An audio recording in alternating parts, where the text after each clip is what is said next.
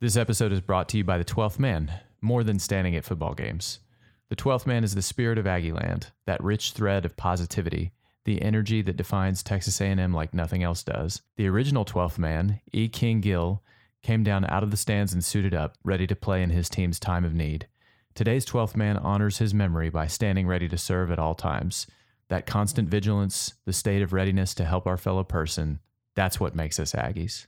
The Mays Mastercast is proud to represent Texas A&M University and Mays Business School. Mays Business School's vision is to advance the world's prosperity. This sounds like a lofty goal, and it is, but we know it is also realistic because our former students are doing exactly that, advancing the world's prosperity. Our former students are CEOs of Fortune 500 companies, VPs of strategy for Fortune 100 companies, and leaders in their various communities, nonprofits, and families.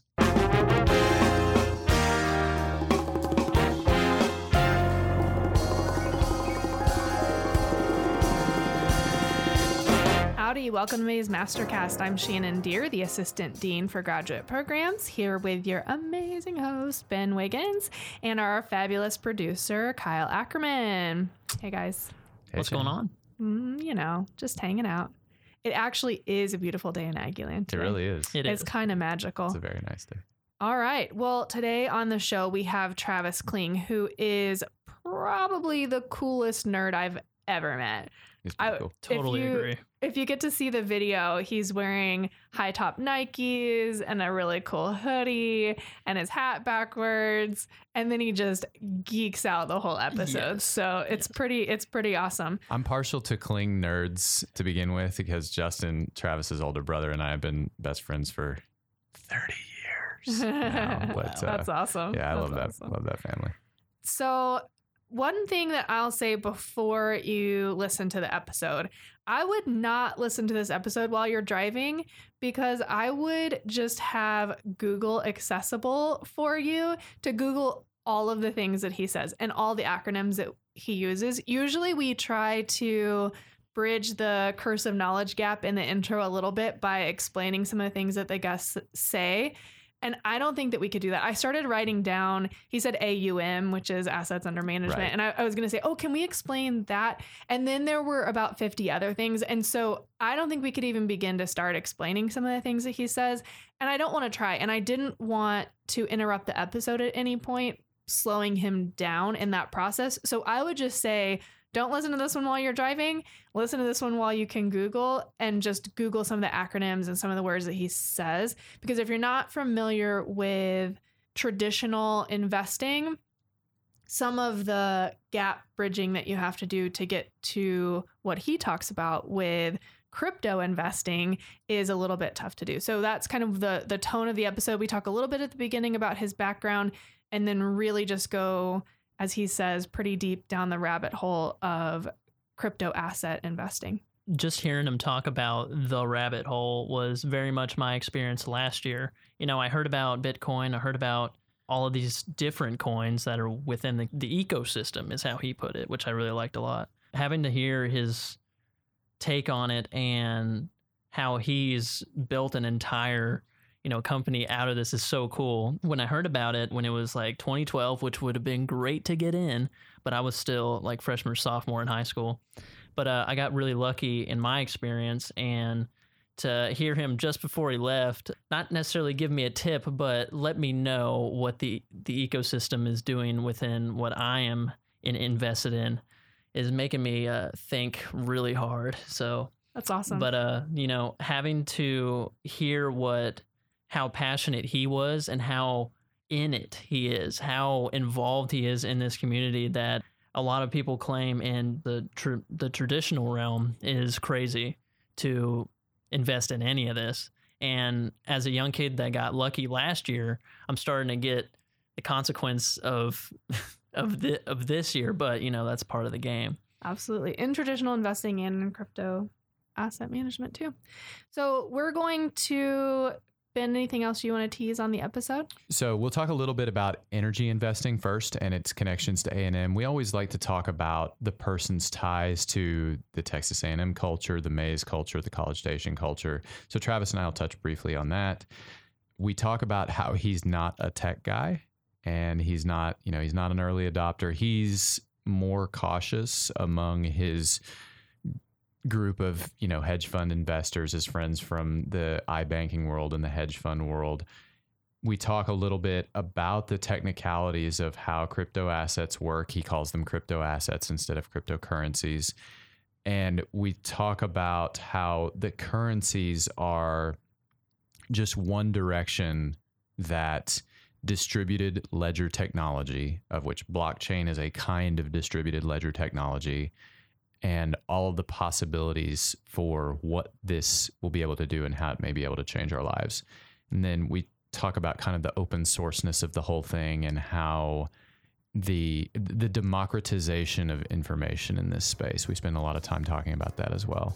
So we've got a really good episode for you guys. I hope that you enjoy it. Yeah, get your fingers ready for the pause button and typing for Google and enjoy the episode. Our guest today is a good friend of mine. We've known each other since elementary school. You've done a lot of really interesting stuff. I've been best friends with your brother since we were knee high to a grasshopper. And I'm really interested to hear some more of your story and a lot more about where you are now and what you're doing now. Travis Kling, how you doing today? Doing well, Ben. Thanks for having me. Pleasure to be here. Absolutely. It's a pleasure to have you here. Thanks for being on the show. So you are, let's start at the very beginning. You are a Texas guy and a College Station guy. College Hills all the way through your MS in finance at Mays Business School. Tell us briefly about your history with this community. Yep, sure. So born and raised in College Station, third generation A&M, grandfather grew up in Cossie, Texas. So came back from World War II and enrolled at Texas A&M. My family's been here ever since. Both my parents attended Texas A&M, older brother, didn't really have much of a choice, but didn't really want one anyways. So your background is very Texas, very A&M. Are there any ways that you feel like that was a particular advantage in doing the kinds of things that you are doing now? And are there any ways that may have been not as much of an advantage? Are there things that you had to learn? So to illustrate a little bit more for you what I'm talking about, when I went down to Rice, I thought Houston is weird. Like, this place is weird. And I have a lot of love for Rice, but the reason that I felt that way was because I thought College Station was just how communities are. And I've seen over and over again in, you know, adult life that that's not really the case. College Station is its own unique place. And I think in many cases that's a good thing. But what were the things that came out of that you learned from being a College Stationite that might have equipped you better for what you started doing in business? Or in some cases, were there any habits that you formed that you had to unlearn? Prior to jumping into crypto asset investing, I had a career in energy investing. Mm-hmm. And the oil and gas industry is, you know, attached at the hip with Texas A&M University, and that's been great. I lived in Texas all my life and up until 2.5 years out of college, and then moved to Chicago and then New York, mm-hmm. and now Los Angeles. So have kind of lived at this point in, you know, major metropolitan areas all over the United States. And, you know, I can tell you unequivocally, there's no place like Texas. Living outside of Texas makes you appreciate the people here even more, and their disposition in general, and the friendliness. I think as I have, you know, moved outside of Texas and moved into a career where, you know, to be frank, I think I would run into less and less Aggies. It made me appreciate being from here even more. And I think that there is, you know, A&M has a reputation for building leaders. I'd like to think that I've been a leader in my career. And as you step outside of the A&M ecosystem and go into the rest of the world, I think those leadership qualities and characteristics that are so, you know, essential and foundational to getting an education at this place, I think those really have an opportunity to shine.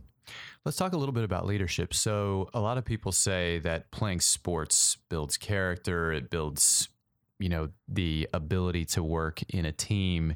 You played football into college. What do you feel like sports gave you, maybe what were some of the unexpected gifts that sports gave you? Something counterintuitive, perhaps.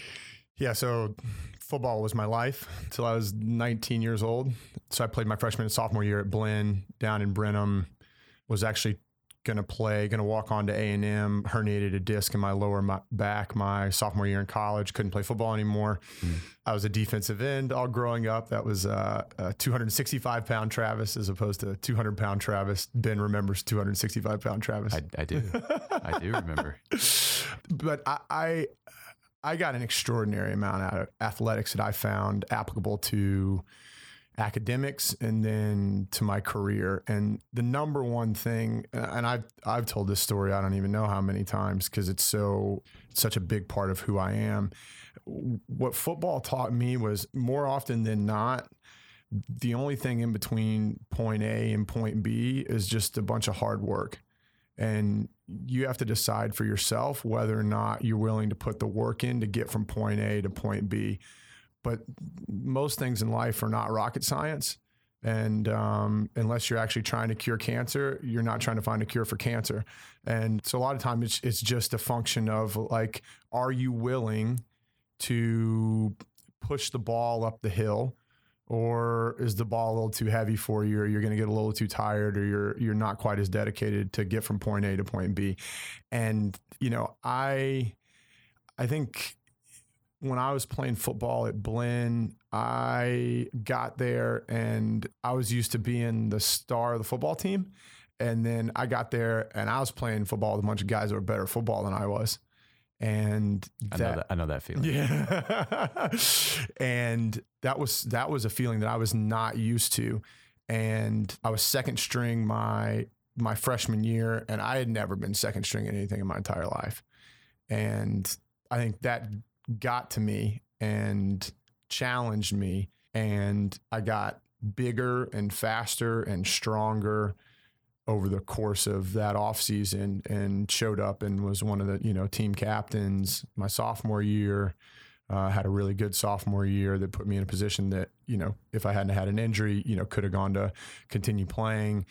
And I think as I moved into, you know, academics, and, you know, it was important to me to, you know, have a high GPA so I could get the job that I wanted to get when I got out of college. It was just like, you know, do you want to study, you know, 5 hours and get a B, or do you want to study 15 hours and get an A? And you can just boil more or less all of college down to that. And it's not so dissimilar, you know, moving into career path as well. So you majored in finance, undergrad accounting, master's in finance, PPA program. Shout out to PPA program. So David Wiggins, my brother, came on the show a couple of days ago, and I asked him a question that I'd never asked him before, which was, when did you become interested in money? When did you become interested in finance? Why that? And he said, well, money, as it turns out, buys you things. And if you have money, you can get a lot of stuff. And I like stuff. So I was interested in money from a very early age. So that was his rationale. It was very honest of him. I appreciated that. So when did you become interested in money, in finance, and what made you want to work in that field? It's a great question. It's a very A&M centric answer, actually. Oh. So I had a bunch of lawyers in my family. Dad's a lawyer, uncles, cousins. Grew up around a lot of lawyers. I actually started working full time. My dad had a small legal practice in Bryan when I was growing up, and I started working full time at my dad's law firm the summer after sixth grade. I was 12, and I would go in with him and leave with him. I think I was working 50 hours a week the summer after sixth grade, which sort of carried that with me the rest of my life, actually. And from a really early age, my dad had a lawyer that he was in contact with that was an M&A attorney. And this guy, his name was Bill Fleming, he's passed away, great guy. He started the M&A practice at Vincent and Elkins. So this guy's a big deal, and had done decades of legendary M&A legal work. And I met him at a really early age through my dad. And in his office, he had cabinets full of tombstones for M&A deals, you know, the little glass trophies that commemorate M&A transactions. And I was 13 years old, and I asked my dad, you know, Dad, what are all those tombstones and or what are all those glass trophy things in Mr. Fleming's office? My dad said, those are tombstones. I said, what's that? And he said, it's for an M&A transaction. I said, what's M&A? And he said, mergers and acquisitions. I said, what's that? And he said, it's where one company buys another company. And I was like, one company buys another company. And I remember clearly, I was 13 years old. And the only frame of reference for buying things that I had was like, I go to the mall and I buy a CD, or I go and buy a pack of baseball cards. And then it was like one company buys another company. And I didn't really understand exactly what that meant, but that sounded like the coolest thing I'd ever heard of. And so that's what I wanted to do. So if you'd asked 14-year-old Travis, what are you going to do for a living? I'd say M&A attorney. I was 14 years old, which is a really funny thing. So from the time I was 14 until the time I was 20, that's what I wanted to do. And I was in the pre-law society here, and I was like going to go crush my LSAT and go get an Ivy League JD. And I was going to do the PPA program here. So I'd get my CPA, and then I'd go get my JD, and then I'd be super set up to do M&A law. And that was the plan. Mm-hmm. And it tied into, as I got, you know, into high school and into college, it tied into how I felt my strengths were, which was I always considered myself verbally much more sort of that type of brain than quantitatively. And really the sense of that was like in high school, it was really easy to make an A in AP English. And I had to study hard to make an AP an A in AP calculus. And that was just sort of the way it was for me, and always great at giving speeches, all that kind of stuff. Sure. So I got all the way to Sally Guyton's Finance 341, which was like the class to kind of make, like, not really the weed out class, but sort of the weed out class for the PPA program. And people that thought maybe they wanted to do the PPA program would get into that class, and they'd have a hard time with that class, and they decided they needed to do something else. Okay. And I took that class, and people were having a really hard time with it. And one, it was super interesting to me. Mm. Like, really found the content just deeply fascinating. And it was a duck to water. And I can't remember. I think I made like a 95 in the class, crushed it. And it was super easy to me. And I was like, Travis, you should probably pay attention to that, because you kind of thought you weren't a big numbers guy, and now all of a sudden you are. And then about that time, I got a good understanding of what investment banking was. And investment banking is sort of the numbers side of an M&A deal, where M&A attorneys are handling the legal side. Mm-hmm. And so that was, at that point, I kind of turned my direction from a career path towards investment banking.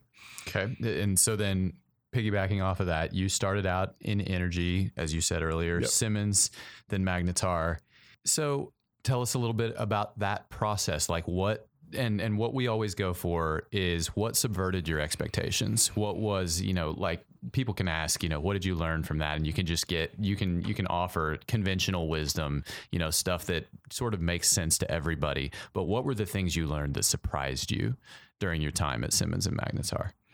At Simmons and Company, I learned financial analysis. I worked with a great group of guys there, deeply appreciative of my bosses that I had there and the mentors that I had there. I got out of school in May of 2008, went to work at Simmons and Company first week of July of 2008, which is the all-time high in WTI prices. WTI was like $142 a barrel. Yeah. And then I took the financial crisis in the face, you know, the first 6 months. Yeah. I was out of school, and that was crazy. I'll never forget, you know, everybody has their kind of where were you moment when Lehman collapsed, and I'll never forget that when I was in Edmonton, Canada, inside of a oil and gas valve manufacturer, and we were trying to wrap up confirmatory due diligence on a $300 million sell side transaction. And I was sitting there, you know, on Google Finance watching the world fall apart. It was pretty crazy. But I learned a lot there from the guys that I worked for about how to run a good team, mm-hmm. how to, you know, you work a lot of hours in investment banking, but I think almost all my friends that worked at other investment banks, especially in New York, had more painful investment banking experiences than I did. And which is to say, they worked for a lot of guys that weren't like such good guys, or worked in environments that were, you know, not the best environments to help, you know, get a knowledge base to go build your career on top of. And that was really what I think my time at Simmons was about, was you're out of college, you don't know much of anything. You know, hate to break it to the college students that are listening to this right now, but as much as you think you know, you don't know anything. And so what my time at Simmons allowed me to do was just be on a really steep learning curve. And the learning curve steep, and your opportunity to move up it is, it's unencumbered because you can work twice as much as you would in a normal job. So not only is it steep, but you can move up it fast. And so I was there for 2.5 years.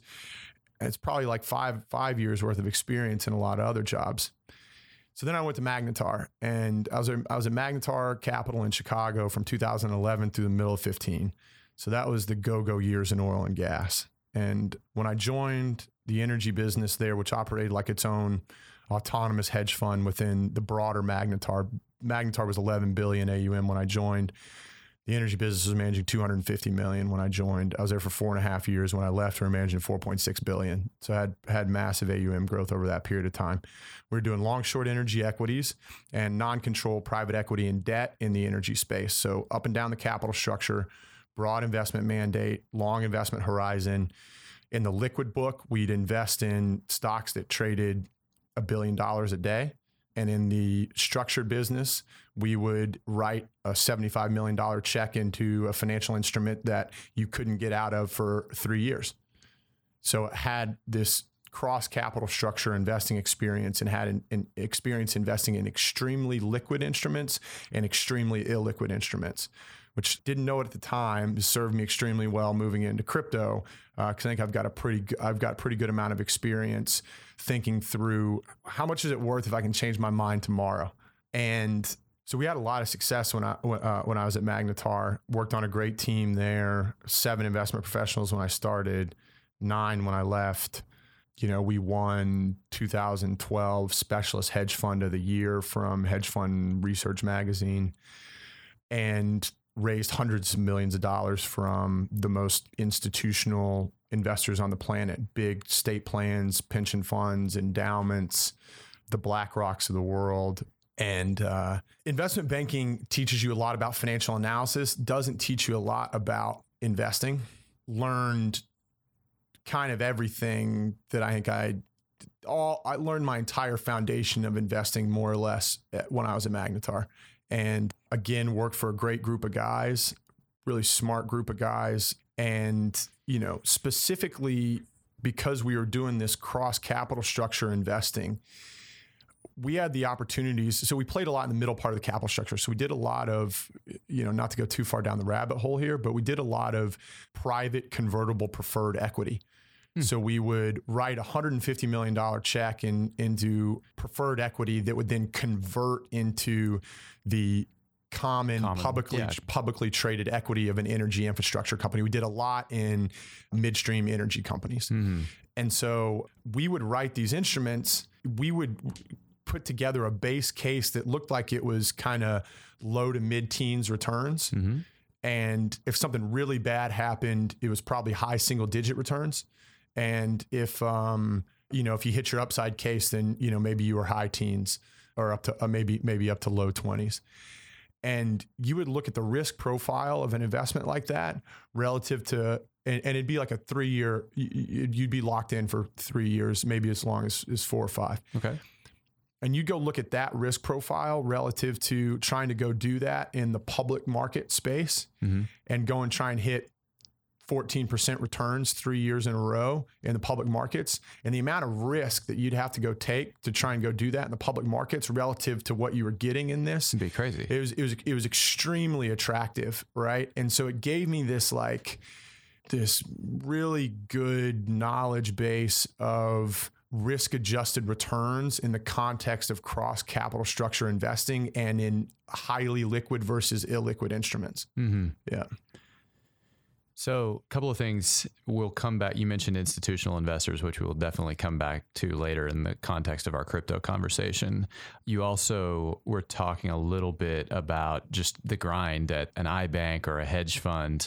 And so it's sometimes it can be tough to contextualize the grind. Like I've done, I worked in football with Coach Fran a dozen years ago and worked in the entertainment business, and the grinds in those industries are different. I wouldn't say one is necessarily easier than the other, but they're very, very different. So, and I heard one of Kevin Sumlin's GAs last year complaining about their 60-hour work weeks, and I wanted to pat him on the head. Mm-hmm. Bro, 60 hours. That sounds like a sweet dream in the college football world. But putting numbers on it, what is iBanking like? What is a hedge fund like your first several years out of school? Like for people who might be interested in going into an industry like that, you know, what's your high end? What's your low end? How often do you hit each one in terms of just the raw work hours? And obviously some of that is choice. So I tell people 15 times 7 is 105. Mm-hmm. So if you work 15 hours a day, 7 days a week, that's 105-hour work week. Mm-hmm. Definitely had 105-hour work weeks before. You know, it was a little less in hedge fund investing when I was at Magnetar. When I was a portfolio manager at Point72, it was a little more just because it was my baby, mm-hmm. and I had complete discretion over my portfolio. You know, but 50 hours on the low end, and you know, I think I have found a pace throughout my career. You know, 65s, I think, feel pretty sustainable for mm-hmm. me. I wish I was smart enough to get the work done with a bunch less hours, but I hadn't figured out how to do that yet at any point in my career. And, you know, I think there is, you know, people talk about work smart versus work hard. I think I've always tried to take the approach of doing both. And if you want to get far or you want to achieve something that is fundamentally difficult to achieve in this life, I don't know what world you live in where you think that that's going to come easy, mm-hmm. but that's just not the way the world works. And so the quicker that you come to that realization in life, the better off you're going to be. Hmm. So you mentioned Point72. I always wondered where that name came from. Is it the Rule of 72? People talk about that. The address of the headquarters in Stamford, Connecticut is 72 Cummings Point Road. Oh. So there you go. But it's probably a nod to the Rule of 72 a little bit as well, too. Sure. It's probably both. You mentioned you were on Pump's show, Anthony Pompliano, yep. I believe.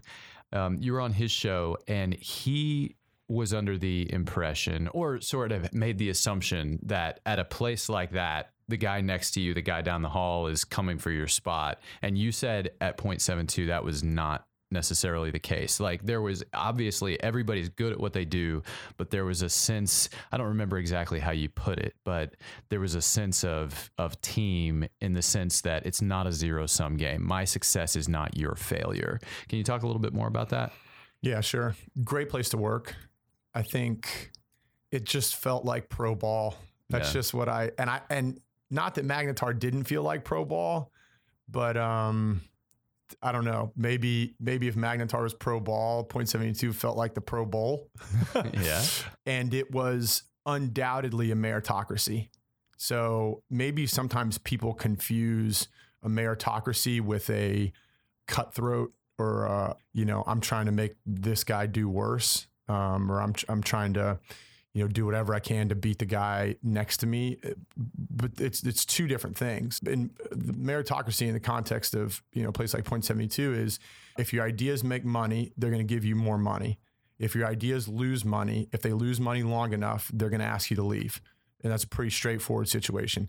As a guy that came from athletics, one of my most favorite things about hedge fund investing as an industry is how black and white it is. And you got a scoreboard, and it doesn't matter if, you know, you can be fat or skinny or brown or purple or, you know, people can like you or hate you, and you can be Christian or a Muslim or it doesn't matter. Do your ideas make money or do they not? And I just always appreciated I didn't have to go try and play office politics. I just had to try and be thoughtful about investing ideas.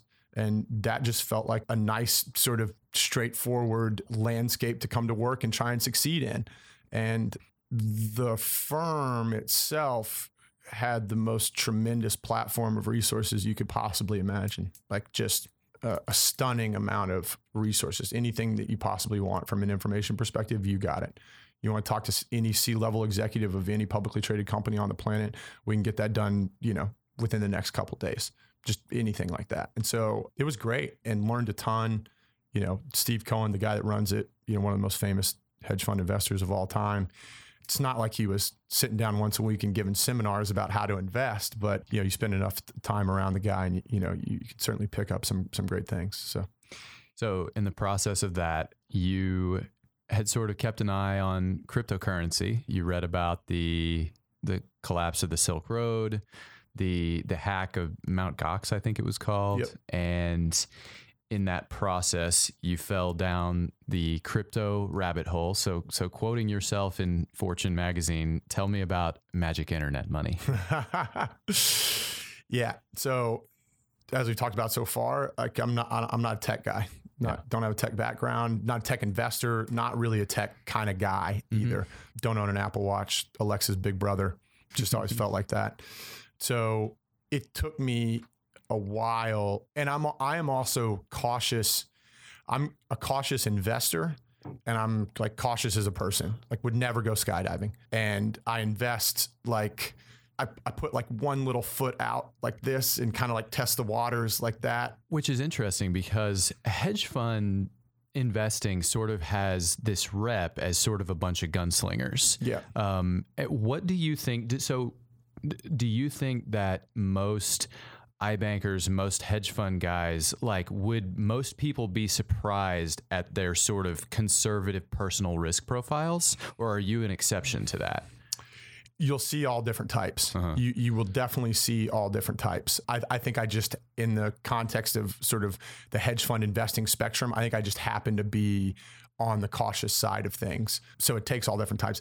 And that the gunslinger, look, I think people that haven't worked at a hedge fund before, haven't managed money before, think that it's like an episode of Billions. Oh yeah. Or they think it's like Wolf of Wall Street. Yes. Or they think it's like Boiler Room. Mm-hmm.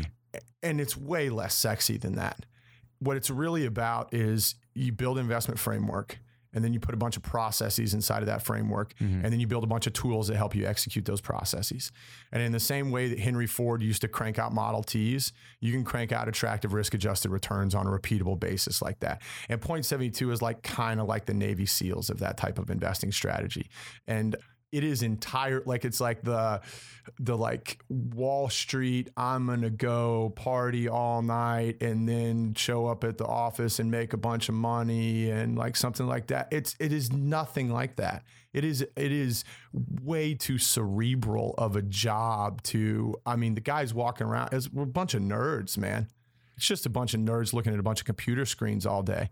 And it is, I think it is a job. I tell people, you know, hedge fund investing in publicly traded instruments, if you have a really analytical brain, then it's like heaven for you, right? And I've been like that my entire life, highly analytical my entire life. So felt like I kind of had a brain that was built for it.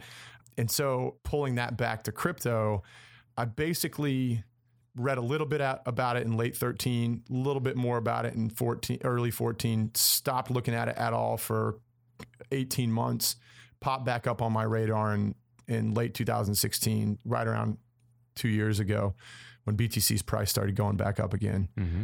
And I remember being amazed at the Mount Gox got hacked in early 2014, 70% of Bitcoin volume traded on Mount Gox. They stole a couple 100,000 BTC in total, which is just like imagine you wake up tomorrow morning and somebody stole half the stocks off the New York Stock Exchange. And you can't get them back. They're not, nobody knows where they went. You can't get them back. Hmm. And then imagine 2 years later, the New York Stock Exchange not only survived that, but was meaningfully stronger than before it happened, less than 2 years after that. So that's what I saw in late 2016 when I stepped back into the Bitcoin ecosystem. I saw an ecosystem that had taken this gargantuan left hook in the form of Mount Gox and was not only standing but thriving. And that was super interesting to me. And then you roll to early 17, Ethereum and all the ICOs started going crazy, started reading more about it. And then I basically came back from July 4th break last year and fell down the proverbial crypto rabbit hole and just started spending all my time reading about crypto. So let's talk briefly about that. I think the reason that crypto did, as you said, not only survived an enormous setback like that, but is thriving and growing explosively despite all of that, is because the idea of cryptocurrency, the concept of it, is very philosophically attractive. Mm. And there are aspects of, so if you would, for our audience, let's talk about it at the most basic levels. What is cryptocurrency and why do people want it? Yep. So we use the term crypto asset instead of cryptocurrency. Okay. And instead of blockchain, we use distributed ledger technology, DLT for short. Okay. So when you hear me talk about this technology in this asset class, you'll hear me talk about DLT and crypto assets. Okay. Distributed ledger technology is in blockchain is a type of distributed ledger technology. There right. are other types of distributed ledger technologies. Blockchain is far and away the most popular one. It remains to be seen whether or not it will be the eventual winner, which is why we use the larger umbrella term DLT. Does this tie in with the proof of work, proof of stake stuff? It does. Okay. It does. So distributed ledger technology is an information protocol. Okay. In the same way that HTTP is an information protocol okay. and SMTP is an information protocol. All right. You built the World Wide Web on top of HTTP. You built email on top of SMTP. Yes. The guy that invented HTTP isn't a billionaire. The guy that invented Voice over IP is actually a friend of mine. He has a lot of money, but he didn't get it from creating Voice over IP because value didn't accrue at the information protocol layer. It didn't accrue at HTTP. Instead, what it did was it was a platform, and you had companies that were built on top of HTTP, and they charged revenues for the products and services they provided on the platforms that were built on top of HTTP. And the equity of those companies accrued value. And that's the internet as we know it today. This is a fat protocol thesis? Not quite. Okay. And so now with the introduction of a crypto asset that mm-hmm. is associated with that specific DLT, it allows for value to accrue in that token rather than to leak on top to the application layer. And that's really, really revolutionary. And the very simplistic example that I give to people is imagine the guy that invented HTTP. Imagine if the day he invented it, he created 100 million HTTP tokens. And each token was 1/1000th of 1 cent. Okay. And if I wanted to log on to the World Wide Web, I had to pay one HTTP token. But there weren't going to be any more HTTP tokens ever made. And then you built the entire internet, the internet was today. Like, what do you think the value of an HTTP token would be? Yeah, right. I don't know, but crazy. Directionally, yeah. you get my point, yes. right? So that is what we see today with this technology and this asset. Mm-hmm. Crypto assets are a new asset class that is built on top of a new type of technology, DLT. Okay, so if those things, if you're translating that one-to-one, the idea is that the real value is in DLT. Because tell me if I'm not understanding that correctly, because in HTTP, like the tokens are just a representation of what the utility that I can generate from this building block on which the internet is constructed. So the only reason I'm saying this is because I want to correctly understand what it is that people find valuable at the most basic level about DLT or the units of currency in which DLT is represented. There are many use cases for distributed ledger technology. Mm-hmm. Currency is one of them. Right. It is the one that is most easily understood relative to what else we see in this world currently. Mm-hmm. Bitcoin is vying to be digital gold, a non-sovereign store of value in the sense that there is no government that controls the supply and the demand of it. And if you ask a gold bug, is your dad a gold bug? Mm. No. If you ask a gold bug would tell you that these days gold doesn't really work like it should. because so much gold is held by central banks that the price is kind of manipulated relative to what's going on with sovereign issued currencies, fiat currencies across the world. And so what you now have is the Bitcoin blockchain and the value proposition that BTC makes relative to its status quo, which is gold. The framework you put around that value proposition is like an Austrian economics type of framework. It's a hard money versus soft. It's a sound versus unsound money. Mm-hmm. The six characteristics of money. I'm sure that gets taught here at Mays Business School. Yeah, you're talking about things like fungibility, divisibility, transfer friction. Limited supply. Right, yeah. Okay. And so in the current market environment, when you put BTC next to gold in the context of that type of framework, it actually looks pretty good. Yes. And that has folks very interested, especially in the context of what we've seen from the global coordinated central bank monetary policies on the back of the global financial crisis. We are in the midst of the largest monetary experiment in human history. We've printed, I can't remember, it's like $17 trillion since the financial crisis across the five largest central banks. Mm-hmm. And it has distorted asset prices in some really tangible and concerning ways. I think there's something like $15 trillion of negative yielding sovereign debt. So just fundamentally, how does something like that happen? Well, it happens when you push so much liquidity into the world that it distorts the fundamental nature of asset prices.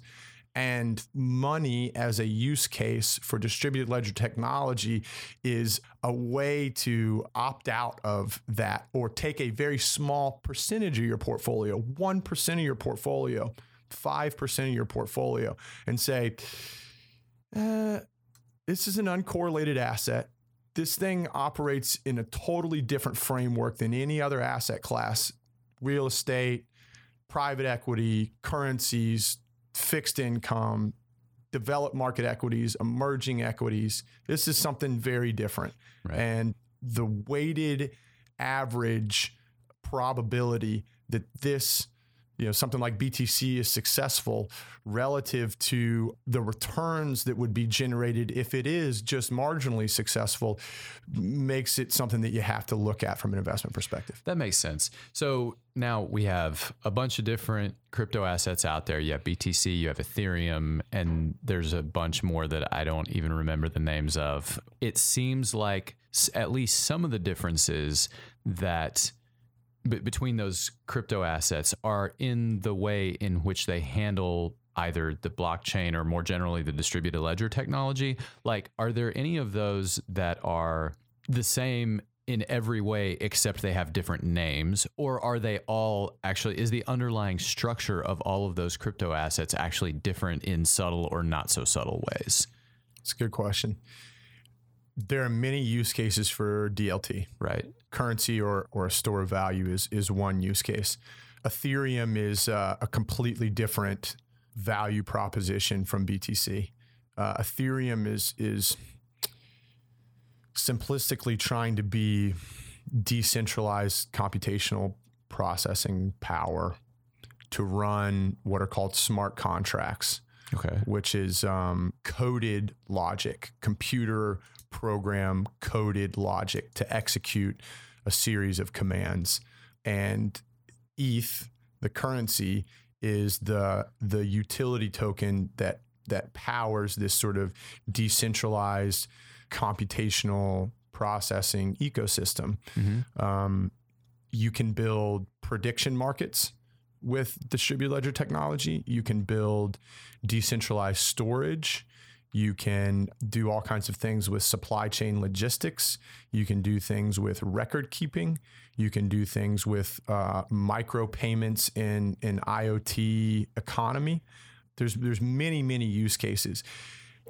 All those ones that I named, it's early for all of them. Mm-hmm. It is 1992, and we're just starting to put newspapers on the internet And people used to value the total addressable market of the internet as the aggregate value of all the newspapers in the world. Right. And so it is a little difficult point we are right now. Take money or store value, put it off to the side, because that value proposition is pretty clearly understood right now. Right. Or at least it's understood plenty well enough that you can speculate on the likelihood that it might happen. All those other ones, there's a lot more work to be done. Mm-hmm. However, the amount of human capital that is running to this asset class to go solve these problems is breathtaking. And, you know, I'd like to think that in my prior career path, I've worked with a bunch of really smart people. And there are just as many, if not more, smart people that are working on solving all those new use cases for this technology. Well, and in your words, when the internet came along, we didn't have the internet to help us understand the internet. Yeah. And now we have the internet to help us understand DLT. Yeah. So that speaks to the pace of evolution in this asset class, which again is completely unlike anything that I've ever seen before. The space evolves in a Darwinian manner and in a Cambrian explosion manner. And that's because the vast majority of this technology is open source. And so every new project that comes along, at least in theory, has, and in many cases in actuality, has the knowledge of all the prior projects that came before it. So the saying, standing on the shoulders of giants, each new evolution of projects in this space gets to stand on all the shoulders of all the other projects and evolve it just a little bit forward. So you understand what I mean when like Darwinian and Cambrian explosion, right? Oh, yeah. Sure. Yeah. Yes. But talking about the open sourceness of all of this, so I've seen some of your stuff on Twitter, obviously I've listened to some of your previous interviews. You talk about the open sourceness of this, the idea of Wikipedia versus Britannica, disruption of the status quo, fake news and shilling. So talk a little bit about the information markets around what I'll just call distributed ledger technology in general, yep. Like just broadening it out even beyond crypto assets. So what is that world like? What are the goods and bads? It sounds like there are a lot of both. Yeah. So that's right. It's like the best and the worst, like crypto Twitter is its own little corner of Twitter, and it's like the best and the worst simultaneously. So you have ridiculousness and fraud and charlatans and liars and everything like that on crypto Twitter. And then you also have savant level intelligent people that are tweeting on a regular basis about what they're building, what they like, what they don't like, the manner in which they think this ecosystem needs to evolve. Mm-hmm. And they're giving that to the world, and they're inviting feedback, right. And they're going to conferences and giving presentations, and that presentation is on YouTube, and they're going on the crypto podcast like that. That's like a whole ecosystem as well too. And the smartest guys in crypto are going on podcasts and going in depth about what it is that they are seeing in the space right now. Mm-hmm. And so that's what I mean by that, like Wikipedia approach versus the Britannica approach, because, you know, in my prior career path, my information sources were like sell side equity research, right? So I'm at Point72. Point72 is a big client of Goldman Sachs and Morgan Stanley and Bank of America and, you know, every other investment bank on the planet. And so these guys would provide us all of their research, and they'd have the buy reports and the sell reports and the, you know, the in-depth macro pieces and this, that, and the other. And because we were a good client, then I got access to all that research.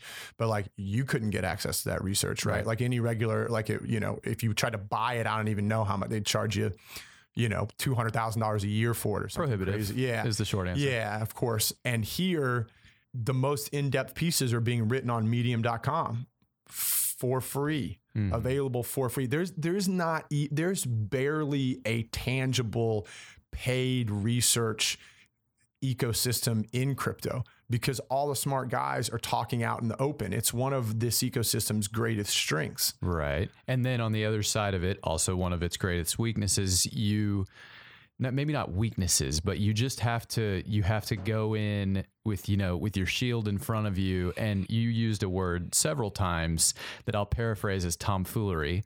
And you accused some of the bigger names in the business. I won't name any names. I'll let you choose who and what you want to say. Yeah. But what are the, if you can zoom this out to as non-technical a place as you can, what are the bad behaviors that we're seeing? I mean, shilling is an obvious one, conflicts of interest, but what are the other bad behaviors that we're seeing in this space? So the U.S. regulatory bodies, SEC, CFTC, FinCEN, are cleaning up the space in very real time. You've seen a number of enforcement actions this year. You're going to see a whole bunch more next year.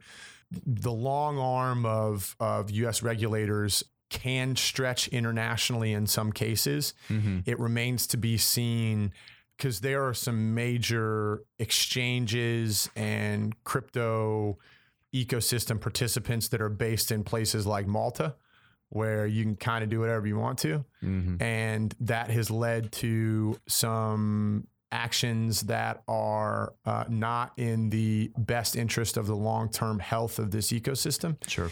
And it's just, it's kind of like Lord of the Flies, to be honest with you. It's kind of like you're seeing, you know what it actually it is? It's a lot of low time preference activities. It's ecosystem participants that are willing to do something that is detrimental to the long-term health of the ecosystem. And the analogy I use all the time is like those vines that wrap around the trees that are going to kill the tree if you don't cut the vine off. Mm-hmm. There's that type of activity that goes on right now. And people, you have ecosystem participants that are willing to go be that vine if they think they can make $2 million, or in some cases a whole bunch of $1 million in the near term. And like, you know, it'll be somebody else's problem if it ends up being, you know, poisonous to the space. And in the absence of, and again, you know, I certainly, as you can probably imagine, lean a little bit on the libertarian side of things. Not in the spectrum of crypto, I'm not even close to the most libertarian, but I like have a tendency to, you know, smaller government's probably a good thing. But in cases like this, when you don't have any kind of regulatory body that was overseeing what was going on in this ecosystem in 2017, you just had things crop up that were just, I mean, not what you want to see at all. And right. Well, even us small government types, and I am one also, but I mean, we need roads, we need police, and police, you know, law enforcement is something you don't want privatized. Right. And when you, like, it's very easy for us to look at, you know, the modern United States infrastructure outside of crypto, just look at the world and say, we need smaller government. But that takes some things for granted that you can take for granted in American politics, but you probably can't take for granted in a space like this. Yep. So then rolling off of that, you have said that you think the things keeping really big institutional investors out of the crypto market so far are fourfold: regulatory, which is what we're talking about here, custody, prime services, and valuation. Can you talk a little bit more about those concepts at a basic level? Yep. So custody for crypto assets, I think people are probably familiar with this. If you have your Bitcoin sitting on an exchange, that exchange can get hacked. And it's like the world's biggest bug bounty for hackers, because if you steal cryptocurrency from an exchange, your ability to go and monetize that and not get caught, it's a lot higher than going and stealing like $5 million out of a bank and then like figuring out what to do with that. Yeah. And so if you have your crypto sitting on an exchange, it is susceptible to being hacked. Although, don't get me wrong, places like Coinbase have, I'm intimately familiar with their custody solutions, and they are astonishingly strong. So I will say that. And so then if you don't want to keep it on exchange, then you keep it in a cold wallet, which is basically like a flash drive. And the flash drive has a password on it. And so you enter the password and it basically unlocks this thing, and you can take crypto off of it and do whatever you want to with it. If you lose your password to that flash drive, then you can't get your crypto back. If you lose the flash drive itself, then when you first get the flash drive spits out at you 24 random words.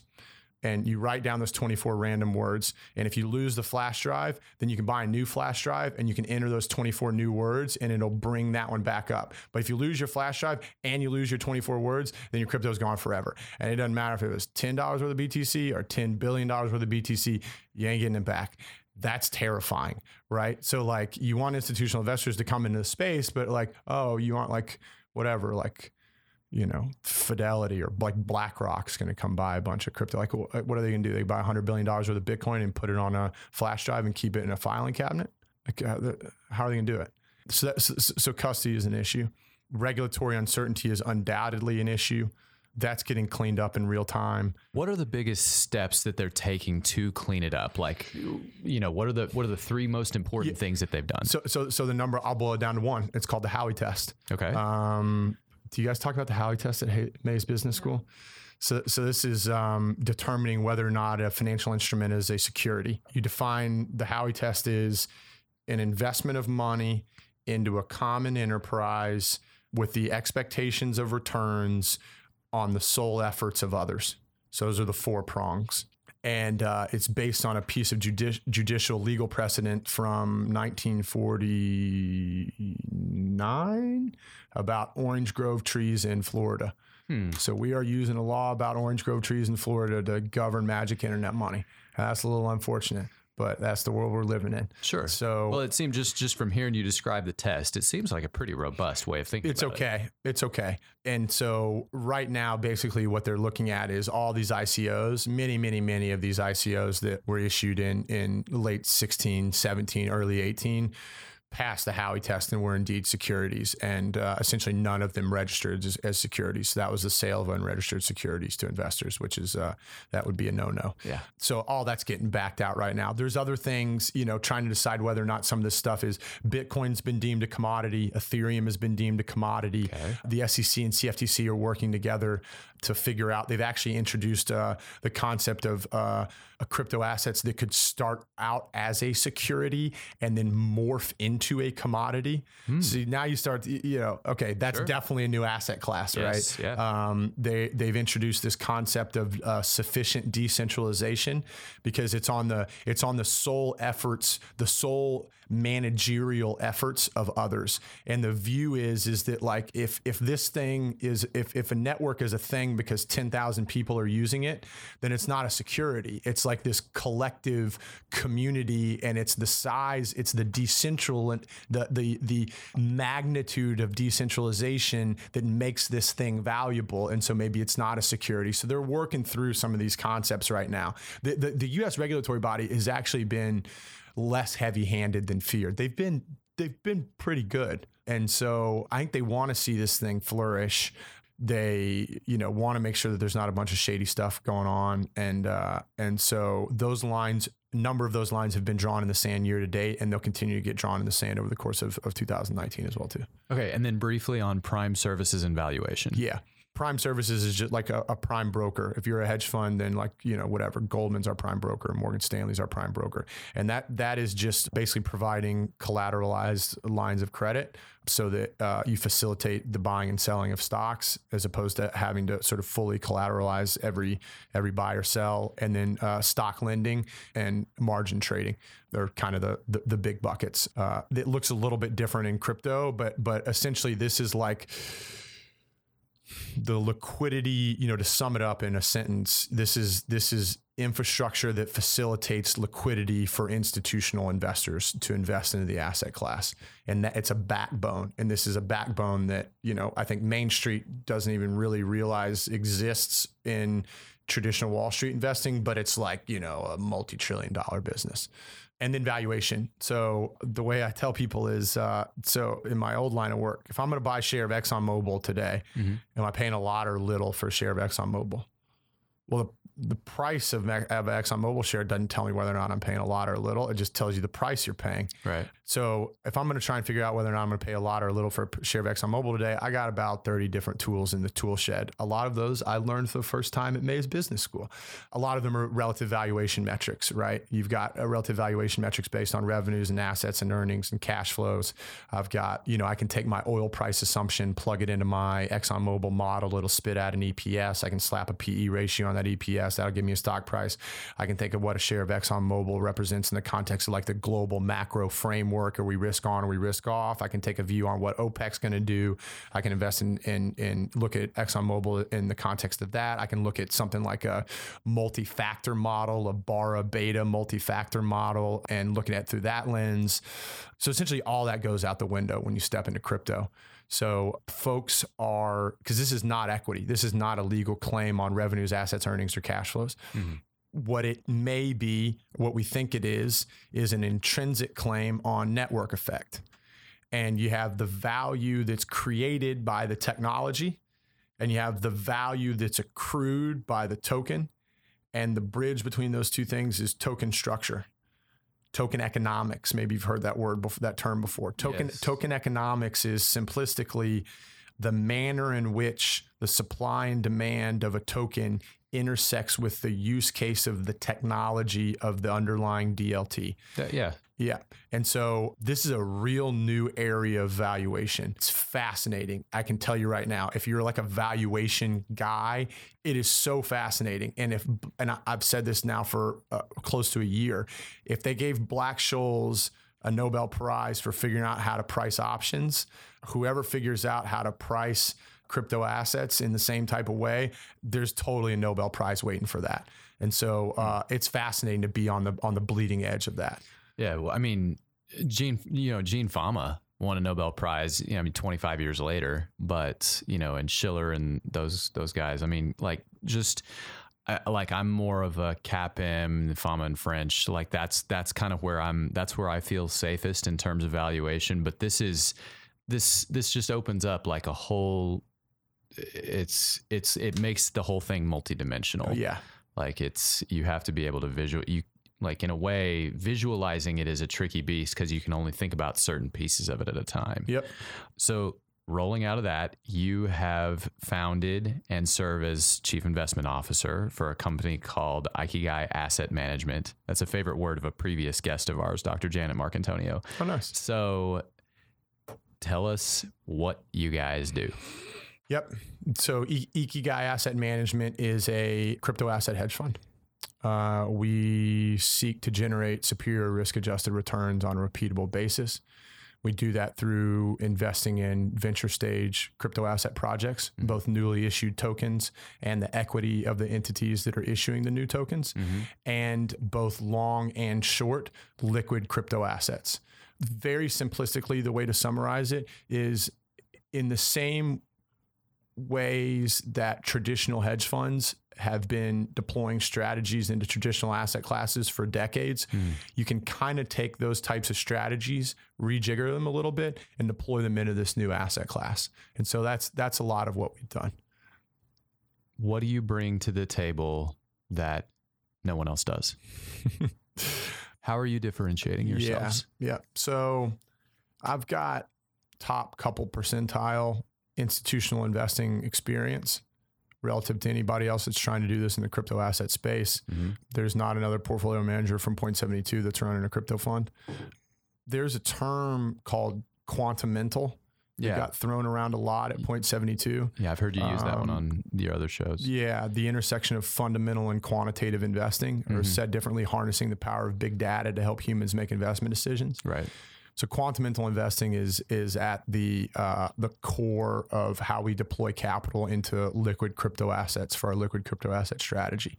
And so simplistically, the way that looks is I've got analysts on my team doing deep, fundamental, qualitative research around what is going to make these instruments accrue value and how that's going to look, mm-hmm. and attractive pockets of investment and unattractive pockets of investment.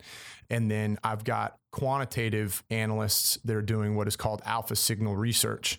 And these are guys that came from traditional quantitative hedge fund backgrounds. And that's about doing all kinds of things with all kinds of different types of data to try and draw investable conclusions from that data. And so what we do at Ikigai is you create a two-way street. You have fundamental people that are establishing qualitatively based theses, and then you use quantitative data to track and analyze and assess the validity of those qualitative theses. So that's the road going one way. At the same time, you've got quantitative guys that are looking at all sorts of different data and doing all kinds of different things with it. And they are finding interesting things that happen in the data and then presenting that to the qualitative side and seeing if you can wrap a qualitative story around what's showing up in the quantitative data. So that's kind of what quantamental looks like. And we have discretionary strategies where I make investment decisions, and we have quantitative strategies where an algorithm makes investment decisions. And so we do both of those things simultaneously and deploy capital in a dynamic way across a number of different strategies. It's really fascinating to me the way that the weave of data and narrative have sort of like they're kind of spiraling together at this point. And the idea that we're almost to the point where we can start quantifying story. We're not there yet. And I think to a degree, you don't want to stifle creativity, but the idea of there is now an algorithm, Spotify, Pandora, like there is an algorithm that can tell you what kind of music you're going to like, and it gets more specific every single day. Yeah. So I don't know. I find that stuff pretty fascinating. I play in a very narrow investment space. And so for us, like the fundamentals are the data, like we're working with, we take a pretty quantitative approach. But that's neither here nor there. So how do you feel like your Mays education prepared you for working in this strange and wonderful corner of the professional world? What were the best things that you got here? Mays was a great foundation. You know, accounting is the language of business. I wasn't planning on being an accountant when I got out of college, but I tell people it was like learning Spanish to run a Mexican food restaurant. And it's been the language that I've used for financial analysis throughout my entire career. I was presented with just enough. In grad school, we covered just enough about behavioral economics that it got me really, really interested. And I actually did, in aggregate, I'd say a couple hundred hours of self-study while I was in grad school, but specifically on behavioral economics, because it struck me as the most accurate way to describe the way that behavioral economics is the study of human decision-making in the context of investment decisions. Or economic decisions. You're talking about things like prospect theory and all kinds of different things like that, and game theory, mechanism design, more broadly, rationality traps. There you go. And I think efficient market hypothesis assumes that market participants are rational actors. Humans faced with economic decisions are not rational actors. Fear and greed makes people do things that are irrational all the time in the context of economic decisions. And behavioral economics is the study of that. I found it really fascinating.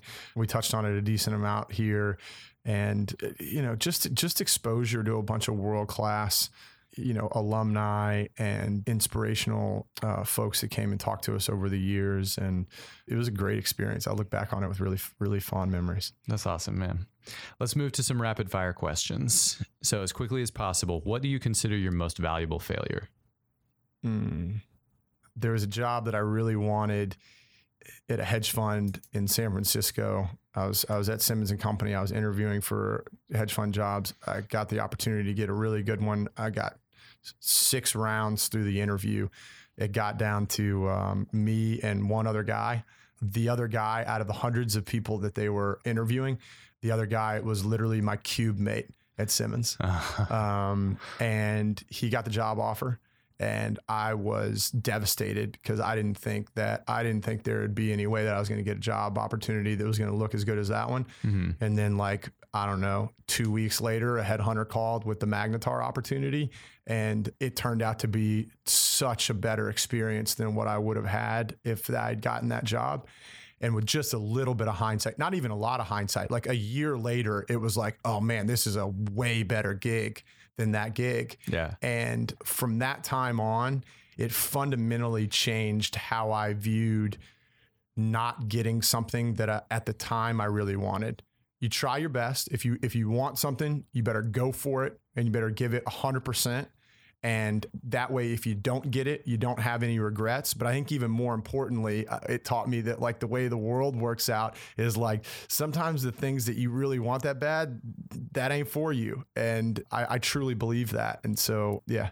Sure. And it's your intrinsic value as a business person in that moment is the same, whether you got the yes or got the no. Mm-hmm. And so I agree with one of the underlying precepts of what you're saying there, which is all you can do is make yourself the best person you can be, is make yourself the best business person you can be, the best like member of your community, et cetera. And then it can be a little disconcerting because the signaling that you're getting is not always the signaling that you want, but otherwise, anyway. Mm. So what do you think is people's biggest misconception of you? Wow, you just completely stumped me. Let's see here. Misconception of me. I'm not sure how much I concern myself with what people think about me. Well, that's so good. I think I'm having a hard time. I'm not entirely sure what people's perception of me is. So I'm not sure I know exactly what a misperception might be. I mean, I do have a public persona.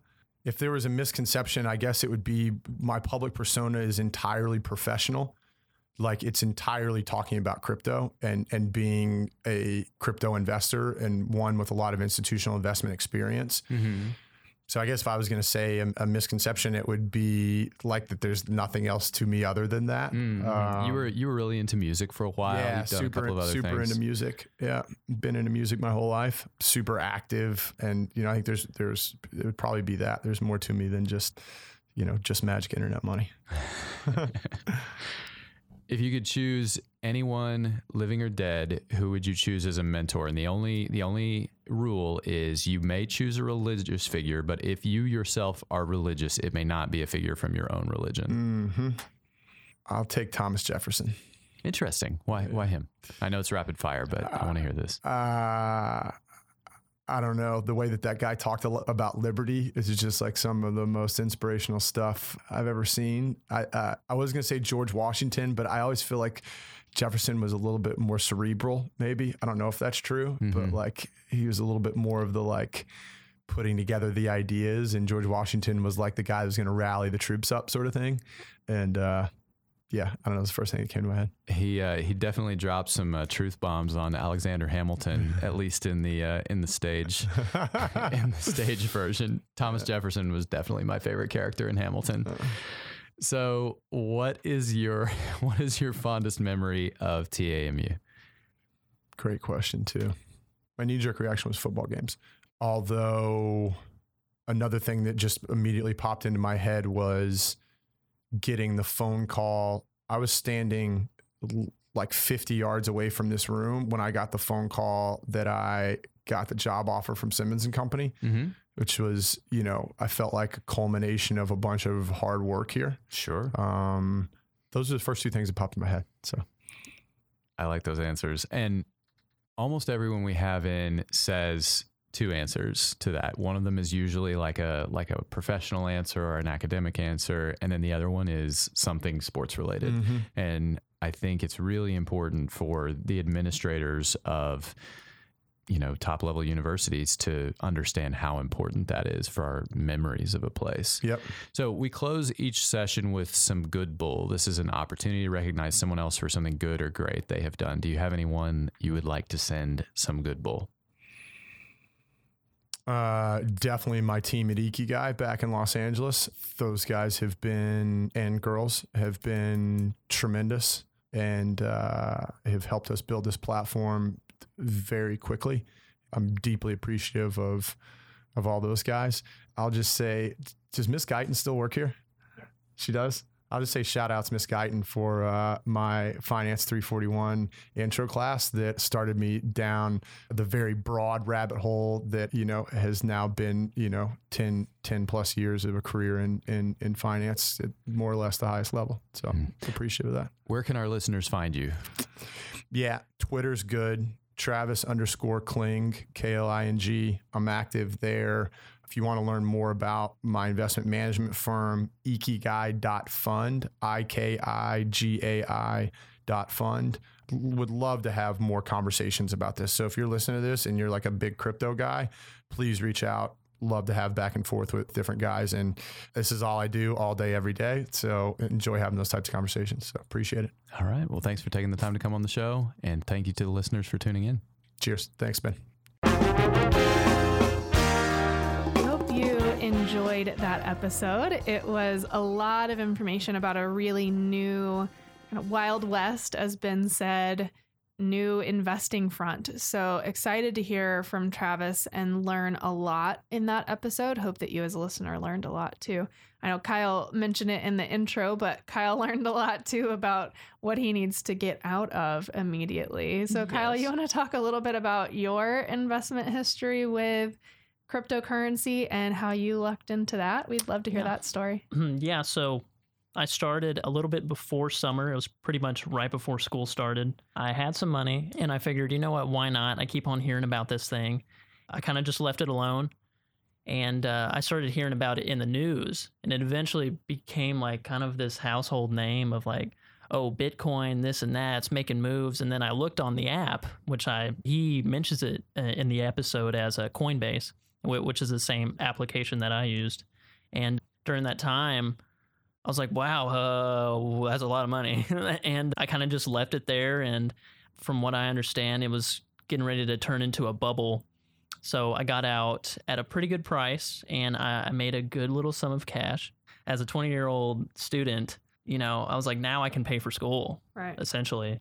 There was so much from the episode. I mean, just Sally Guyton was hugely transformational for me. So hearing him talk about that, there was so much from the episode I feel like we could talk about that I really want to talk about. And maybe we'll do a separate episode to just talk about some of the things that I love, what all of our guests said.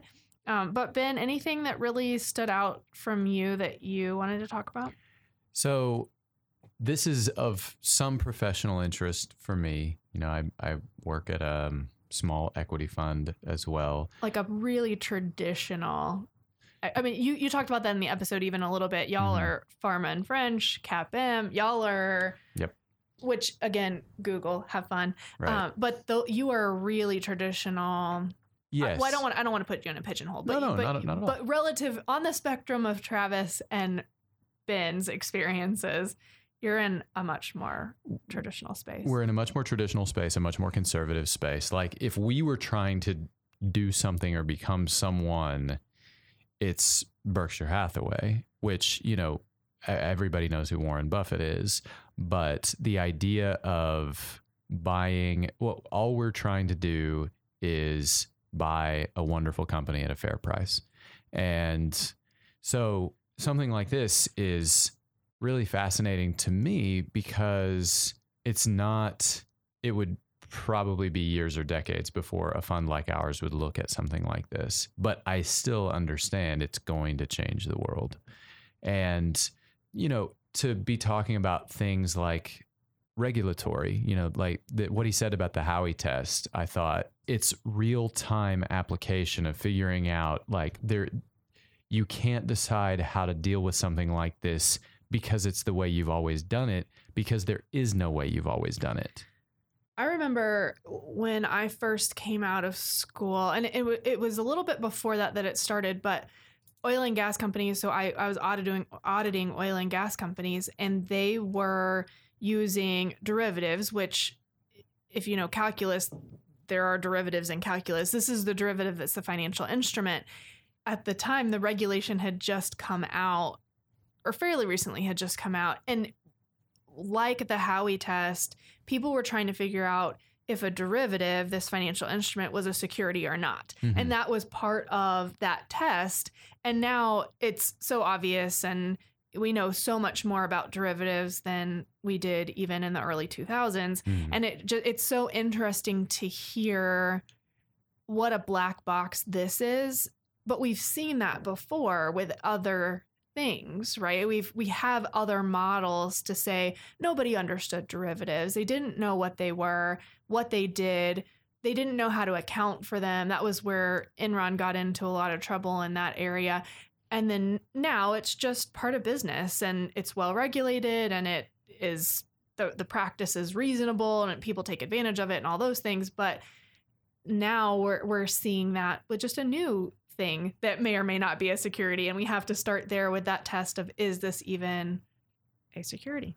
And in some cases it is. Yeah. So interesting. I think one of the things that stood out to me from Travis's episode is he talked about how he didn't think he was good at math or quantitative skills until he took that Finance 341 course with Sally Guyton. And I felt that same experience at the time that I went through that course. I assumed I was the dumbest person at A&M based on some evidence, which was my SAT score. And I really thought I have a lot of making up to do when I got here. And I took that 341 course. It was the first time I really felt smart. And it was a lovely experience.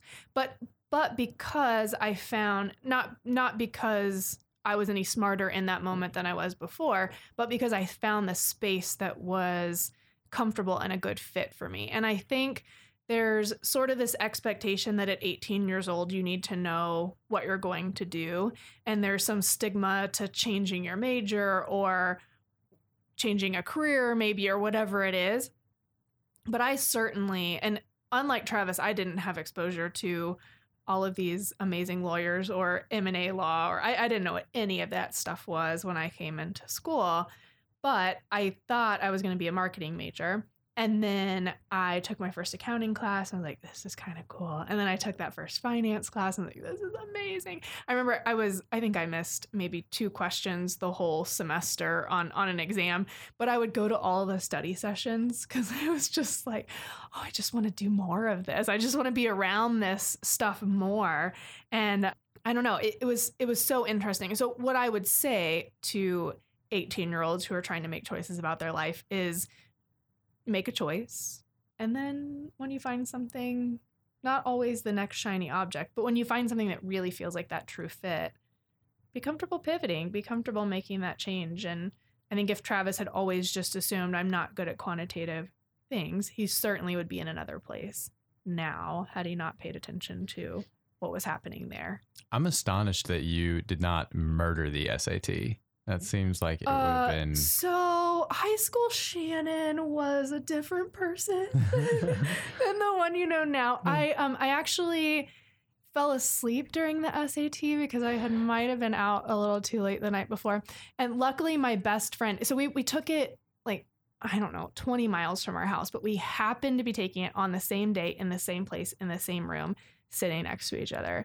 And so I fall asleep taking...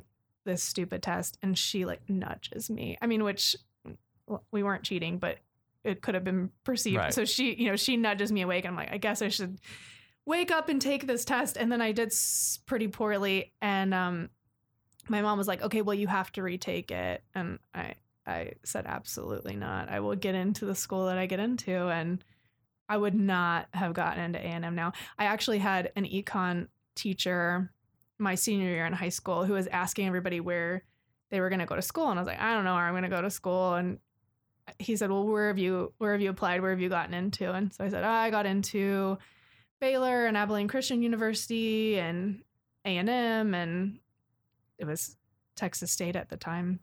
No, Southwest Texas at the time. And it's Texas State now. But so I listed all the schools I got into, and he goes, you got into A&M, like you. I said, yeah. He goes, go there. Said, okay. Well, there you go. Look at you now. I know. Look at you now. He was like, go to the best school you can get into. Well, it's funny because I didn't get admitted into the business school when I applied for A&M. I mean, my SAT wasn't good. I wasn't top 10. I think I was top 25% maybe. But like right on the bubble of top 25% and with a pretty poor SAT. And so I actually, did I tell you this the other day? I told someone, an undergrad, my SAT score, and they go, oh, geez. And I was like, excuse you. It wasn't that bad. But I mean, that's, ballpark how bad it is. It was a 1040, by the way. I don't know if I should say that on the air. I don't even know what that really means anymore. And it was before there's some writing portion, but it wasn't great. No offense to anyone who is lower than a 1040. But I didn't get into the business school. And I told someone that the other day. And I got in pretty quickly because I worked my tail off my freshman year to get a high enough GPA to be admitted. Mm-hmm. But I didn't get in. And somebody said, aren't you kind of like running the business school now? I was like, well, not quite, but I see your point. Like it's all worked out. And, you know, I think we've talked about this on the show before, and Travis talked about it a little bit. You know, sometimes there's a very clear A to B point, and football was that for him. He saw how to get from A to B, and it was a lot of hard work. And then there's sometimes where that hard work isn't worth it to you, or where your ability, or for him, he got injured, right? There, where getting from A to B is not possible, and or getting to A to B is not possible at that point. And so for me, getting into the business school as a freshman was not an option. I wasn't getting in, but I found another way to get from A to B, work really hard and get in there. And I think, and we've talked before about how, like with consulting, sometimes you decide you want to go into consulting, and sometimes consulting decides they don't want you. And that's hard for a lot of students to take. But, you know, Travis talked about that job he didn't get that he really wanted and how it was such a blessing. And I think being comfortable with recognizing I want to go from A to B, and that may not be an option right now. And so I might have to go over here first and then come back and go to B, or B is never an option, and that's not the path that I'm supposed to be on. Well, even beyond that. So I have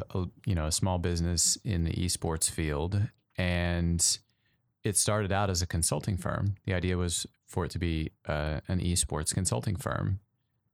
And it became obvious that consulting in the esports space is going to be pretty limited until the industry starts to mature a little bit more. And there are a number of reasons for that, which we can get into another time. So my choices at that point were quit, say, okay, I'm going to wash my hands of this and walk away, or say, we have this infrastructure. I have this Discord community. I have a website. Like, we've got all of this stuff. Is there something we can pivot to? Like, is there, like, just look at the landscape and say, all right, so this front door is not big enough to walk through yet.